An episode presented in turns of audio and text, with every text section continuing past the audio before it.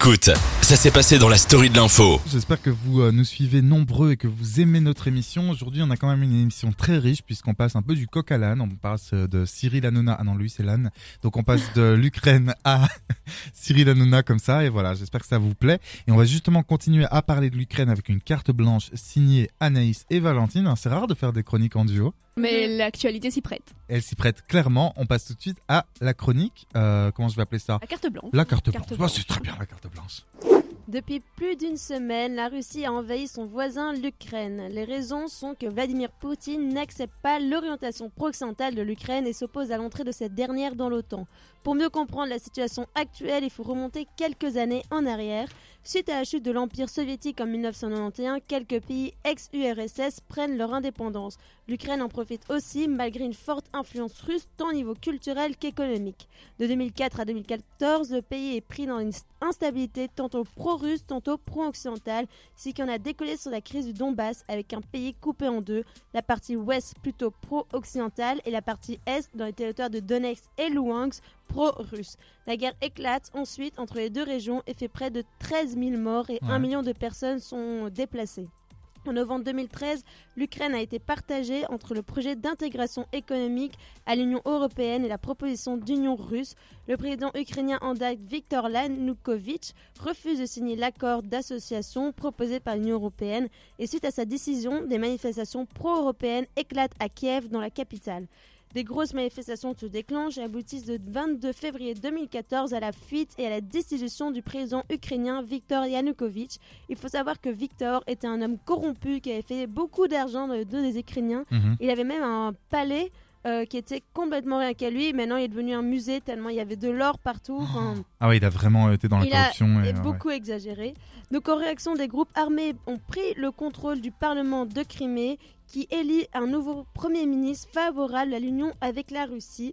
Un référendum organisé sur le contrôle de la Russie aboutit à un vote favorable au rattachement de la Crimée à la Russie, provoquant une crise diplomatique internationale.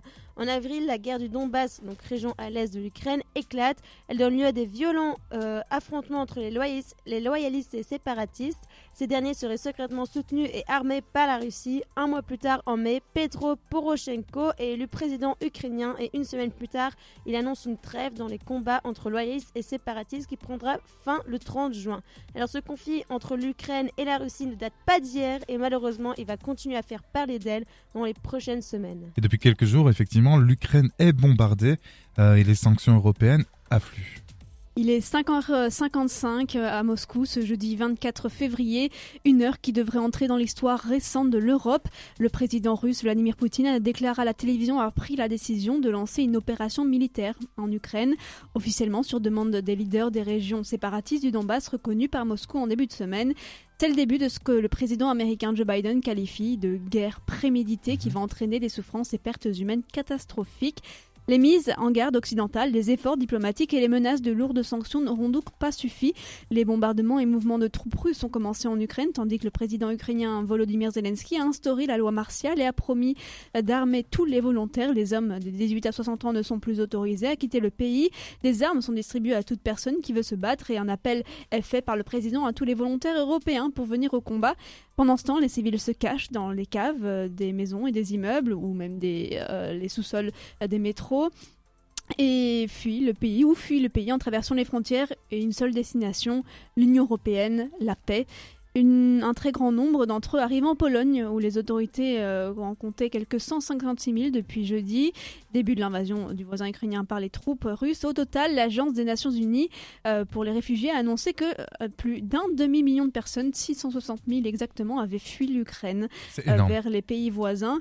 L'offensive russe pourrait entraîner le déplacement de 7 millions de personnes et 1 million se sont déplacés à l'intérieur même du pays. 7 millions de personnes. 7 millions, ça pourrait arriver Ouais. jusque-là.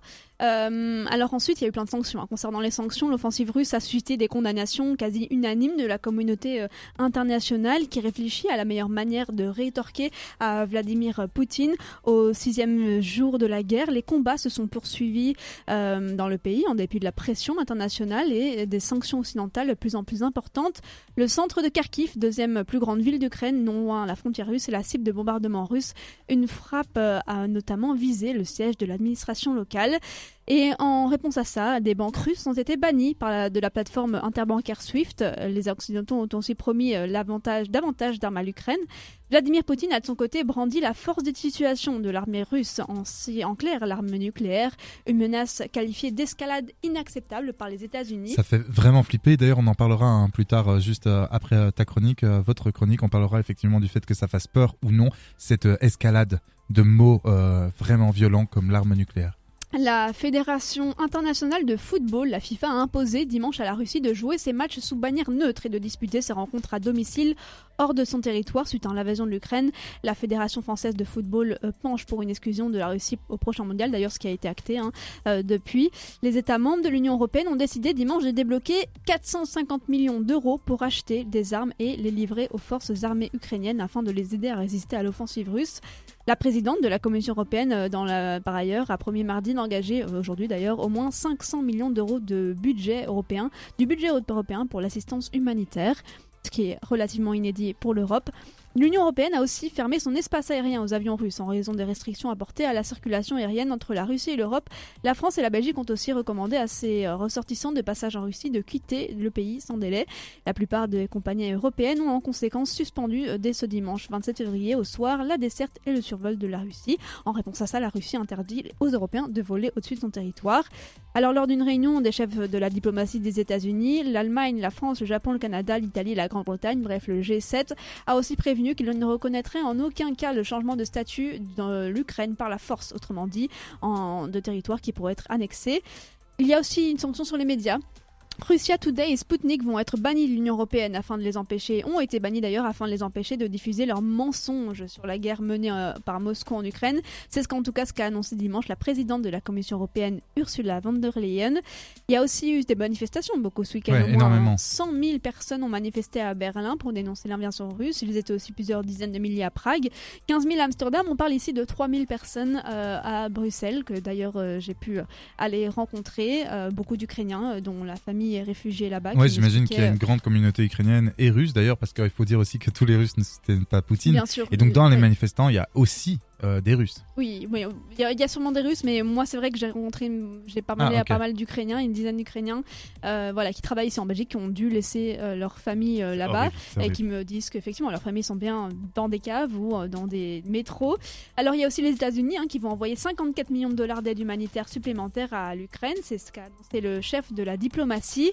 La Belgique, elle, envoie 3000 fusils automatiques supplémentaires et 200 armes anti-chars vers l'Ukraine, mais également 3000 800 tonnes de fuel à l'armée ukrainienne. Et cet après-midi, 300 militaires belges vont également être déployés dans le courant, euh, dans, dans le courant de semaine prochaine en Roumanie. Ils sont déjà partis en tout cas cet après-midi dans le cadre de la force de réaction rapide de l'OTAN. Et puis 500 militaires français sont déjà amassés en Roumanie. Par ailleurs, euh, donc euh, la Russie a été évincée du concours Eurovision. Ah, j'allais le dire ça. J'allais dire bon, ça c'est pas très important, mais effectivement, la Russie ne fera plus partie de. Oui, bien sûr. Voilà, c'est une des sanctions. Et toujours dans le sport, la Fédération internationale de judo a annoncé dimanche la suspension du statut de président euh, honoraire et d'ambassadeur de Vladimir Poutine, en réaction toujours à l'invasion russe, euh, oui, l'invasion russe en Ukraine. Et alors, il y a eu aussi des pourparlers qui ont eu lieu hier entre les délégations ukrainiennes et russes à la frontière du Belarus près de Tchernobyl.